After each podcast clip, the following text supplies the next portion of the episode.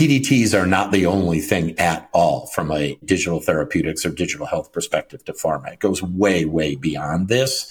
It goes beyond the pill, beyond the drug.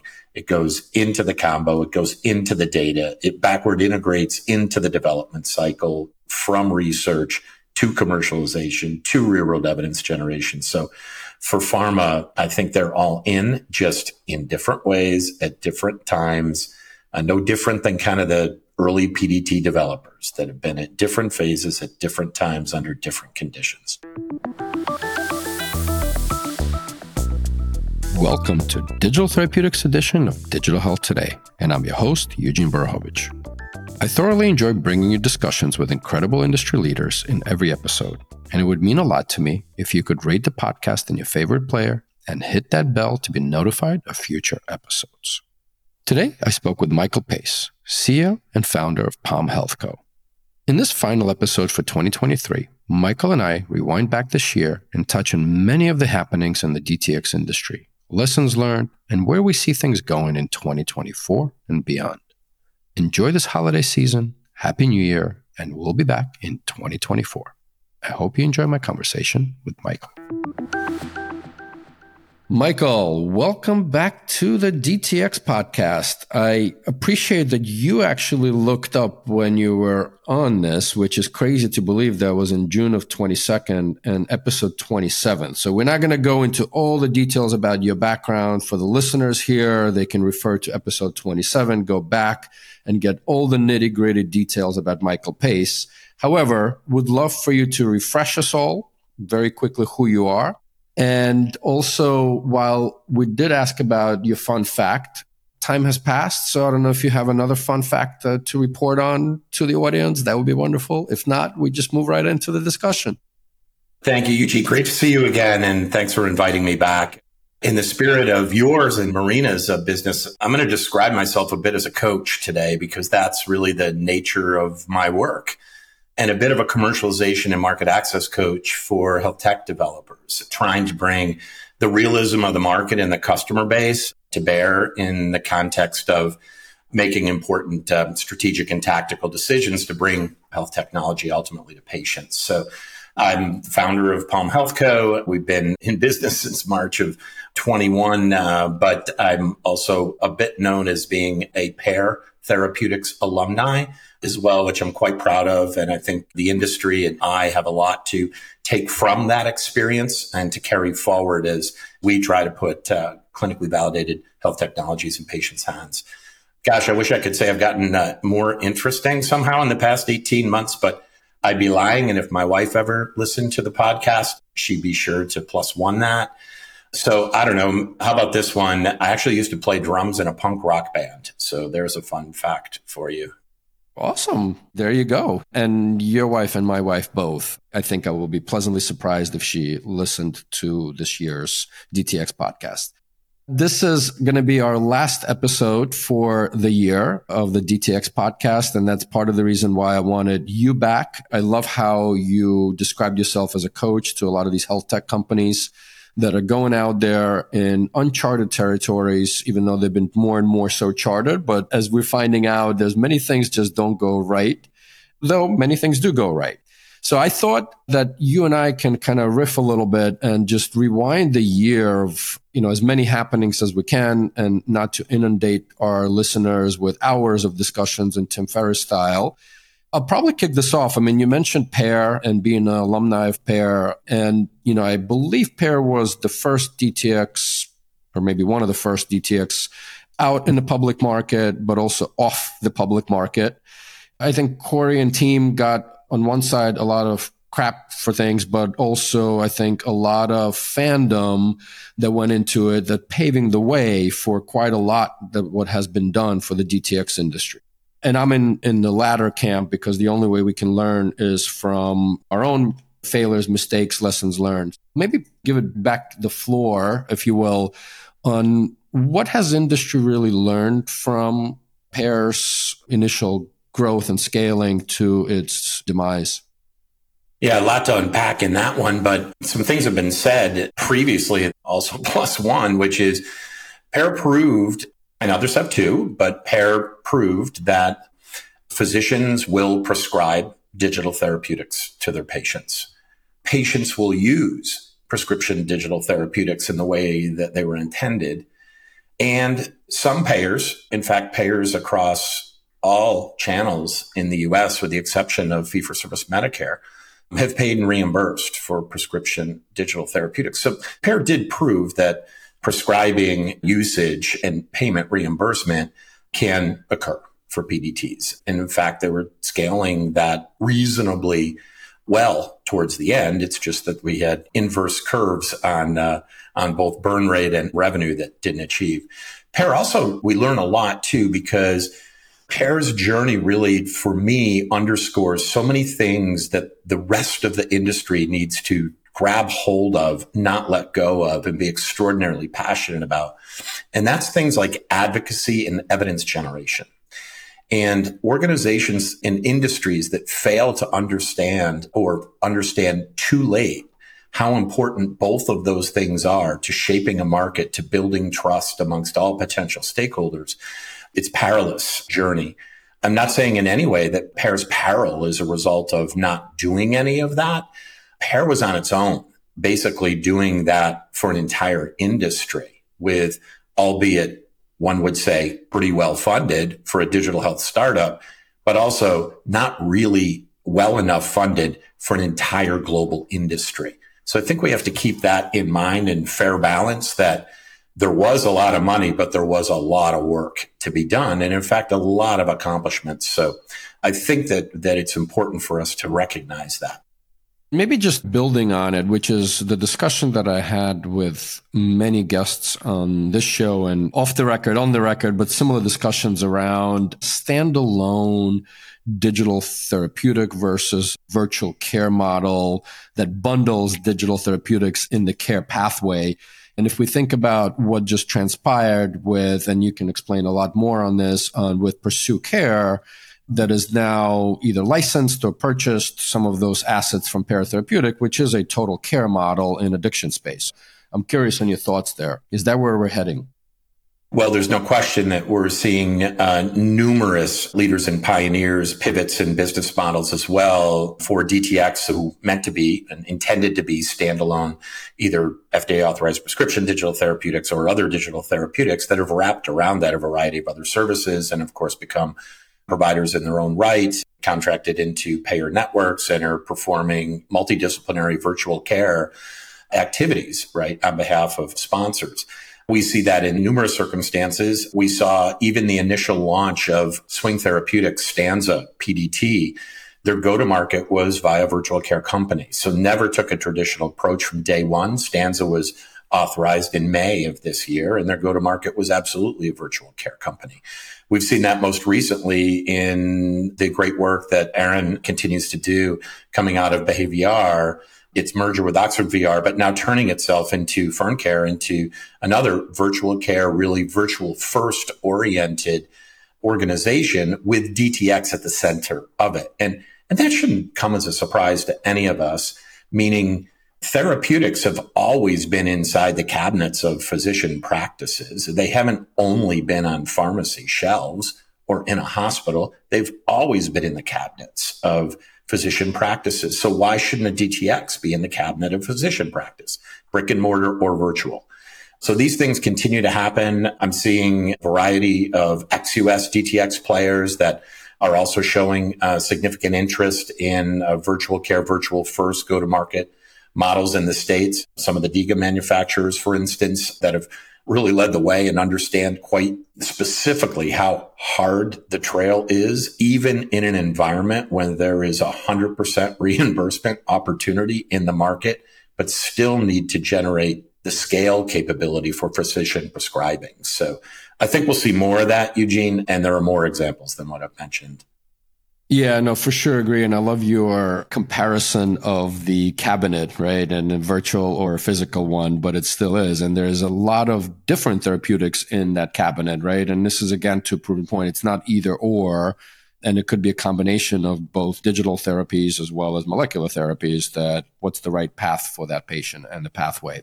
Let's touch on another early company I've had Eddie on this show twice, right? So I think your thoughts and comments on, I believe and you can correct me if I'm wrong, but Akili was the first one that really sort of publicly moved towards the OTC model. And we've reminded numerous times on this podcast and elsewhere that OTC does not mean DTC as in direct to consumer. There's still a, an approval path there. So maybe a combination of your thoughts on the OTC move by Akili and I think more to follow. That's my two cents on it. But also Eddie stepping down, right? I mean, he's been at the helm of it driving what I still would say a revolution to a certain extent in prescribable game. Well, first of all, another Boston based PDT company, one of the early pioneers, you know, over a decade into this business, amazing vision, visionaries in Eddie and and many others in the industry, Ed Cox, Corey McCann, and numerous, numerous others that have been uh, more than a decade pushing these things forward with different modalities, different targeted therapeutic conditions.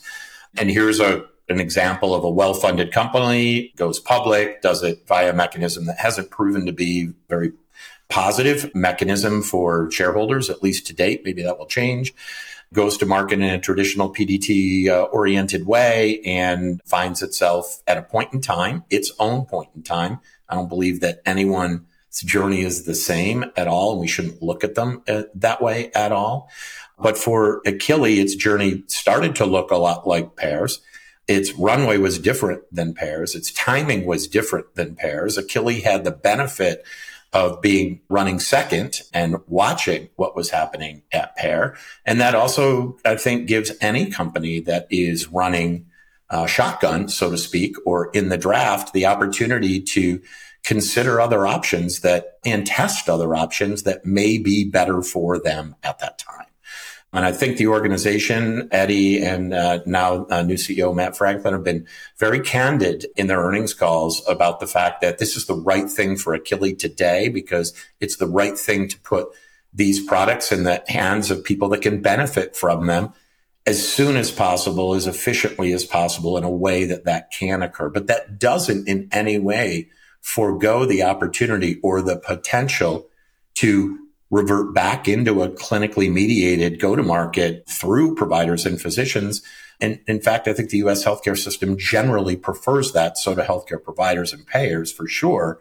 But that being said, at this time in this way, they've been clear about that decision. Uh, if you're an investor, you're much happier with the Q3 earnings than you were with the Q2 earnings. 5x revenue growth. You've seen a lot of downloads. You're seeing conversion. You're seeing a different operating model. So you're seeing gross margins being higher. And that's just a choice for entrepreneurs to make. So I applaud the organization for being decisive, for taking a chance, for testing and producing a pivot. And for Eddie, what a great entrepreneur and leader uh, he was. And I think after 10 years, it doesn't surprise me one iota that it's time to move on and to find other things and I'm sure he would even joke around that the Q3 earnings was a, you know, kind of somewhat, I, I, wouldn't call it a parting gift, right? I mean, he's still the president and even chairman of the board. We learned a lot from them. We learned a lot. No, for sure, right? And I, I just recently had, uh, you know, others in the ADHD market on this podcast. So there's other entrepreneurs that uh, like your shotgun approach or your your comment. We're all learning from each other, and you know, some are just maybe a little bit too early, but there's, you know, certainly lessons learned. We're going to take a quick break and be right back with Michael Pace, CEO and founder of Palm Health Co.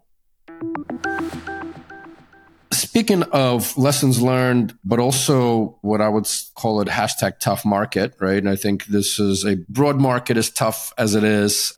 Investment cycles, you know, if you look at digital health as a let's call it sub industry that's tough. And if you look at the dtx as even kind of let's call it below digital health is even tougher right? And so we've been seeing quite a lot of consolidation and i'll throw some names. I mean you already mentioned BehaVR oxford vr then now merging. There's a transaction with fern health to again build out a virtual care with dtx at the core We've also had uh, Limbix acquired for, I believe, somewhere around a third of what investors have put in by Big Health and what was reported as an all stock transaction. Your reflections on this past year and the DTX market and the consolidation to date, and maybe a little bit of uh, your thoughts and expectations for the following year to come on this one. Yeah. Don't I wish I had a crystal ball, a better one than others? Crystal ball. Yeah, I hear you we know it well, but holy mackerel, as I was thinking, you know, about this year and thinking about the C-suite shakeups, the venture funding drought, the unfortunate tsunami of layoffs week after week and more than one round from companies, the belt tightening activities that needed to occur, the business model pivots, restructurings, acquisitions, and unfortunately many chapter 11 filings, bankruptcies here in the States and in fact overseas in DTX too. So it's not as if this is only a US occurrence it struck me that we saw a venture funding environment. I guess it, it peaked. It was like $15 billion in a single quarter. And we're on a less than a $12 billion annual run rate of venture funding at this point. And so the repercussions of that are enormous. And of course, it means that what our KPIs are very different than they were some years ago. I think expectations have been tempered across the board. And of course, on the one hand, they've been tempered. On the other hand, they've risen on two sides of that coin. But you mentioned Limbix and big health. Ah, you know, I don't know that anyone is really thinking about massive up rounds and that right now that the focus is on unicorns or whatever corns you want, like a nice corn on the cob next summer still in business, eh, on a path to potentially scale, making a difference for patients, I think is something to look forward to. I think anyone that's thinking about unicorns is dreaming, and that's not the way that we should be thinking about things.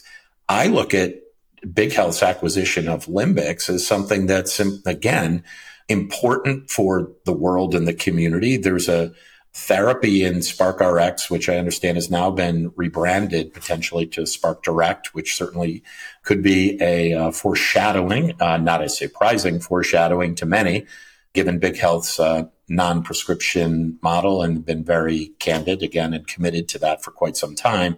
So it looks as though that will see its way through into the Spark RX product. But nonetheless, anxiety and depression Look at the Biden administration making that like number one U.S. policy priority being the anxiety and depression in our children. So thank God for those that developed Spark RX, not soon to be Spark Direct. And I hope that Big Health will find a way to bring this to market in a very successful way for themselves.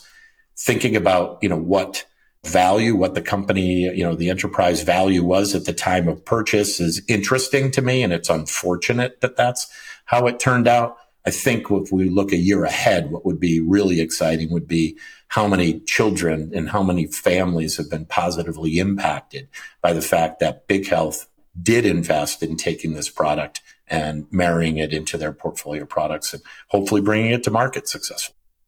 Yeah, I fully agree. And I like you calling out that Big Health continues to uh, kind of stay the course uh, with a non prescription, though I know there were some rumblings on uh, FDA approvals that might signal something different, but we'll find out soon enough. Authorization I, that is a different story, right? And that's, I think, where you're leaning into. So Big Health's now, I think, quite specific, not surprisingly, because certainly in the States, FDA authorization is near table stakes for longevity and scalability in the US healthcare system. And I think that's been recognized. The prescription, so called friction uh, piece of the matter is unsettled at this point. You should start coming up with DTX poems like prescription friction. I like that. Sounds like a good punk rock song. You can go back to the old days. Uh, we very much focused to date, kind of standalone, a little bit of the virtual care discussions. Where do you see still pharma in all of this? I mean, if we think about one of the other pioneers, you know, David Klein and Click Therapeutics, that's been the mantra of Click from, I think, the early days is just partnering up with pharma, right? How do you see that playing out? Anything to kind of brief us with your wisdom on? I have listened to David at a number of conferences this year and have a great respect for him as again and being one of that cadre of early pioneers and taking different routes to market, right? So the big healths and clicks and Akilis and Dtheras and, and pairs, et cetera, all are leaving a legacy and building a legacy and leaving a legacy in this space. David's decided to do it through leveraging the R&D expertise and the capital available from large pharma companies who I think many would suggest continually need to reinvent themselves and continually need to leverage technology in all aspects of their business. So this whole idea of beyond the pill, which I think is, you know, a 20 year old plus phrase, I think still exists and, and, will always exist, right? Because pills where it started or powder, you can, whatever the route of administration of a therapeutic effect was, still changes every day. In fact, it changed last week for the first time. CRISPR therapy was approved by the Food and Drug Administration. So now we can re-engineer genes, right? And we've been deeply now into regenerative medicines and the like. And I think Click has realized that pharma's deep expertise in research and development and its ability to collaborate from a translational science perspective utilizing software is another form of medicine that pharma needs to gravitate to or should gravitate to and is in many ways. And his uh, clicks partnerships with Otsuka, who, you know, we, we expect there could be an FDA authorization of their prescription digital therapeutic for MDD sometime soon. A couple deals with Boehringer Ingelheim, a newly announced deal with Orexo this year in the SUD OUD space, kind of following on Pear's activity. I think is a sign of pharma in no way pulling back on a prescription digital therapeutics idea. But it's also not, I think, and you probably see this as well, Eugene, uh, as much as anyone else. PDTs are not the only thing at all from a digital therapeutics or digital health perspective to pharma. It goes way, way beyond this. It goes beyond the pill, beyond the drug. It goes into the combo. It goes into the data. It backward integrates into the development cycle from research to commercialization to real world evidence generation. So for pharma, I think they're all in just in different ways at different times, uh, no different than kind of the early PDT developers that have been at different phases at different times under different conditions. Yeah, beyond the pill, drug plus, however we want to word it at the end of the day. And you mentioned the word data is, I think, one of the key components of that strategy as well, right? That's when paired up with a molecule. So for sure, I, I agree with you. We're going to continue seeing this.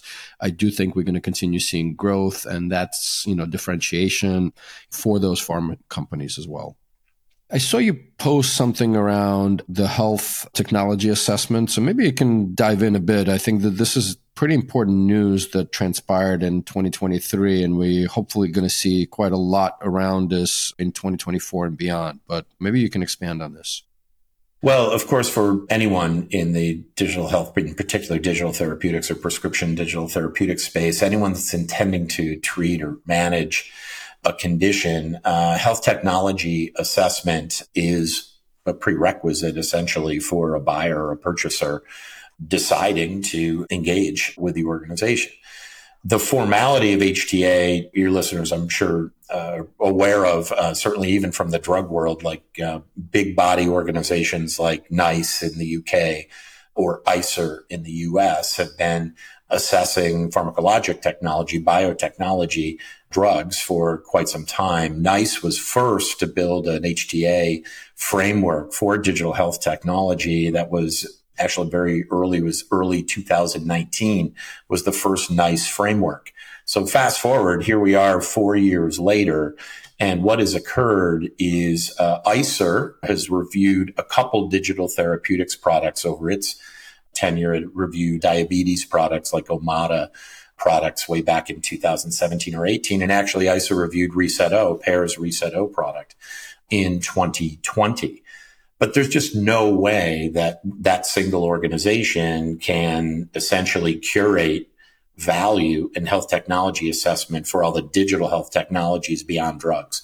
So it shouldn't come as a surprise that earlier this summer, the Peterson Health Technology Institute was launched for the purpose of assessing digital health technologies. This organization, like ICER, has received uh, funding from wealthy people, from large insurance companies. It maintains a very large purchaser advisory board, which makes up large health plans in the United States, large employers looking to get to provider systems. And it's launched its first two assessments for diabetes and virtual musculoskeletal care products.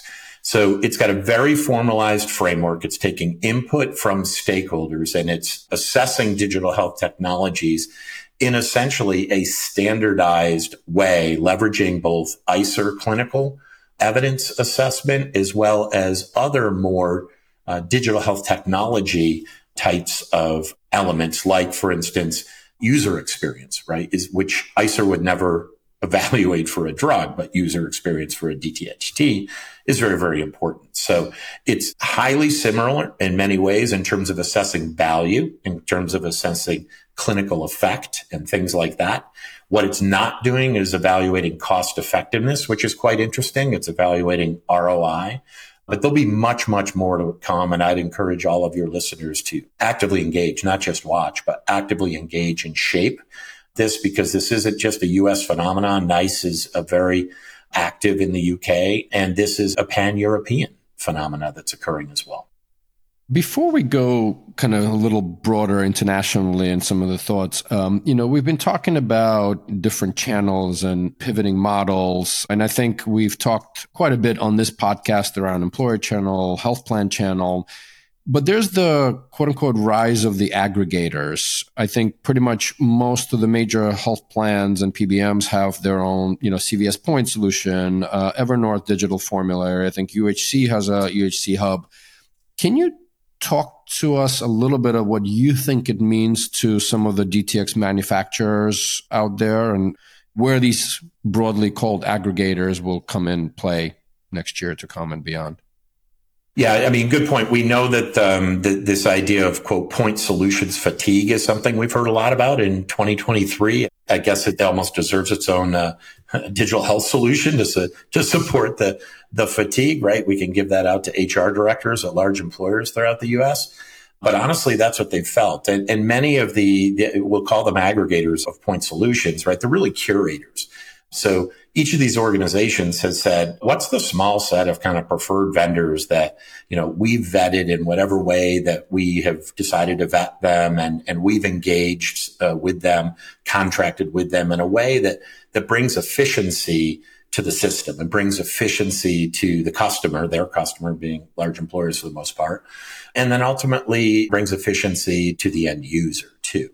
And that's kind of the reason for these organizations to exist and how they've come to be.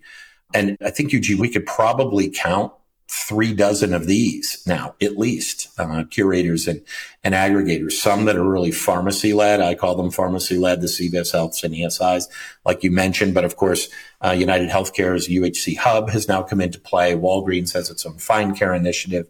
But then all of the navigator and care management organizations that were very quick, the quantums and collectives and Castlights and virgin pulses, et cetera, of the industry have built a massive cadre and vehicles essentially that are go to market channel opportunities for digital health solutions providers to utilize to get activation, at least at the client level. I think the most important takeaway that I see for anyone looking, if you're a point solution or you're a DTX, you're not a PDT, I often think about the funnel, right? Or where is the point of activation? And if the point of activation is with your consumer vis-a-vis an OTC model or vis-a-vis even a PD, that's an OTC model, or if your point of activation is with a doctor vis-a-vis a PDT model, very, very different than the aggregator employer model where your point of activation is with the employer and now all of a sudden we're trying to aggregate employees. The operational decisions, the strategic choices on what type of operating mechanism you choose to aggregate end users and to support your financial model is really the key decision point for anyone. But this channel is serving a purpose. It's getting awfully crowded, very, very crowded, very difficult to really distinguish. And very few of these organizations communicate their actual evaluative criteria as well. So it becomes increasingly hard for the buyer to understand one versus the other, but nonetheless, they are serving a purpose for a number of digital health technology companies to gain early traction and ongoing distribution into the market. Yeah, and we'll see how a lot of these numbers, to your point, at B2B client activation is one thing, but the end consumer, patient, user activation is a very different ball game, especially through the multitude of channels that are in between. I had one more. You and I forgot to talk about politics. and what I'm referring to is the S3791. I know the DTA had, I think, their first summit on the Hill um, this year, this 2023, June. Yeah, that's right.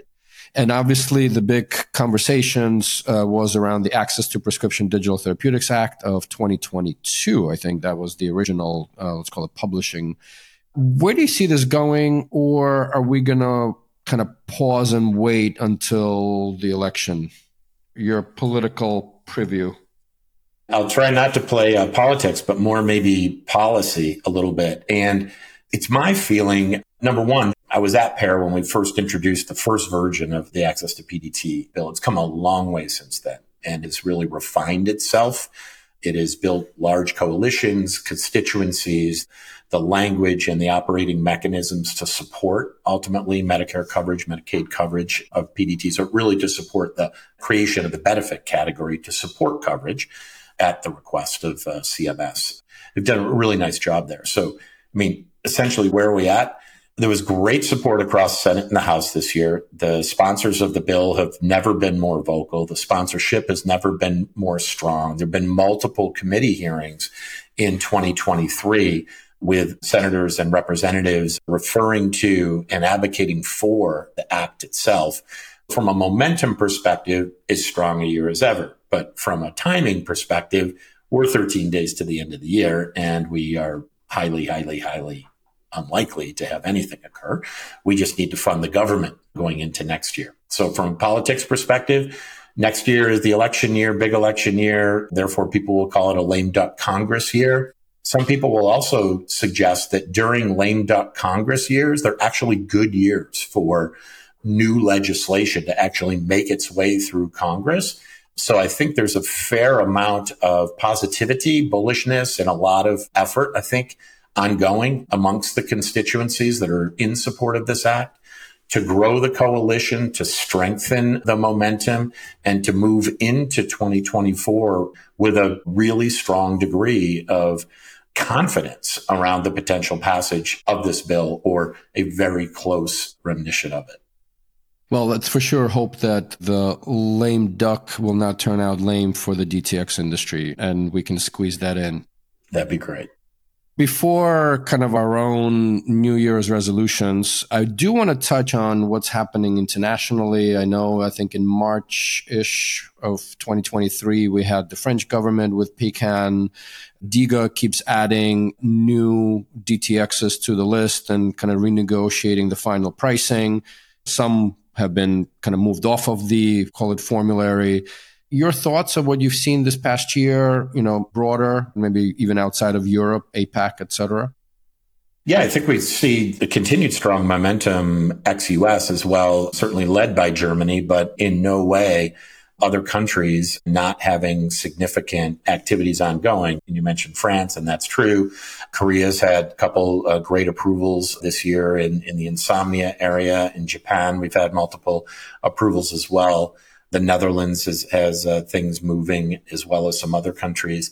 And I think if I look back on this year, I look back at, at the maturation of DIGA. I think what we saw 2022 just be this euphoric growth phase where the focus in DIGA in 2022 was number one, number two, number 12, number 32 approved, right? And it was this growing reimbursement schema where the whole world is saying, oh, geez, I've got software as medicine. I've got a great product here. I just need to find reimbursement. And that's where I go. I go to Germany and that's what I do. That was a fantastically euphoric year. It's not to say that 2023 didn't still bring more of that as well. It did. It, it brought some new entries, but it was a much slower year for new DIGA reimbursements. What I think has been telling is the maturation where I start to hear from all of the wonderful entrepreneurs in Germany of still many of the same issues that you face in the United States if you're a drug manufacturer around time to getting patient on product or how slow it is to get a prior authorization from a health insurance company, right? Or how disempowered a provider might be in their prescription. So some of the same operational challenges that have plagued the US kind of specialty pharma industry and DTX industry, now even the German DIGA manufacturers are feeling this on the ground as well because they're further along. Many of them, we've got five, six, seven partnerships with pharma companies and DIGA manufacturers. We've got many more sales reps on the ground, many, many more, you know, hundreds and hundreds and hundreds and hundreds of thousands of prescriptions being written and patients utilizing this product. So the experience base is enormous, which again gives us a great opportunity to learn. But that's the way I characterize this year looking back. It's been a year of maturation and into operations. By the way, that goes to contracting and pricing too. It goes to a developer making sure that they have enough money on hand to pay the clawback. Unfortunately, we had a bad circumstances here happen because of a payment clawback over two years based on the price negotiations. So everyone is learning. At the same time, patients are benefiting. And that's really cool. Listen, I appreciate you making the time, Michael. Let's just uh, dive quicker, and it can be personal or the industry wide. Things that maybe you want to do more of next year or you want to see more of next year. I'm hoping to see a lot more humility in the market. I think we're seeing that now, and I hope that we'll see even more humility in the market. But the one thing that I want to continue to see as much as we have been seeing is the passion in the market, the passion for the patient, the passion for outcomes, the passion to bring forward health technology and make a difference, you know, in human health. So for me, those are the things that I hope for um, broadly for the industry. For my health, I'm looking for a little bit of balance. And on top of that, I'm looking forward to seeing you in Barcelona because I've got a youngest daughter doing a semester overseas next year. So I can't wait to come see you anytime. And for those that are tuning in, you'll be listening to this right before the New Year's Eve. So happy holidays. Enjoy the rest of this year. And uh, I'm sure you'll be hearing more from us on the DTX podcast and some of these amazing individuals like Michael Pace and many others, bringing you some content that you much deserve. Happy New Year to you, Eugene, and to all of your listeners. Thanks for tuning into the Digital Therapeutics edition of Digital Health Today, a production of Mission Based Media. Be sure to subscribe to this podcast on your favorite podcast player so you're automatically notified each time I speak with one of these amazing leaders and trailblazers who are forging the path for digital therapeutics. If you'd like to learn more about Your Coach Health or Health Excel, you can find the links to this and more in the show notes for this episode. I'm Eugene Borukhovich, and catch you next time.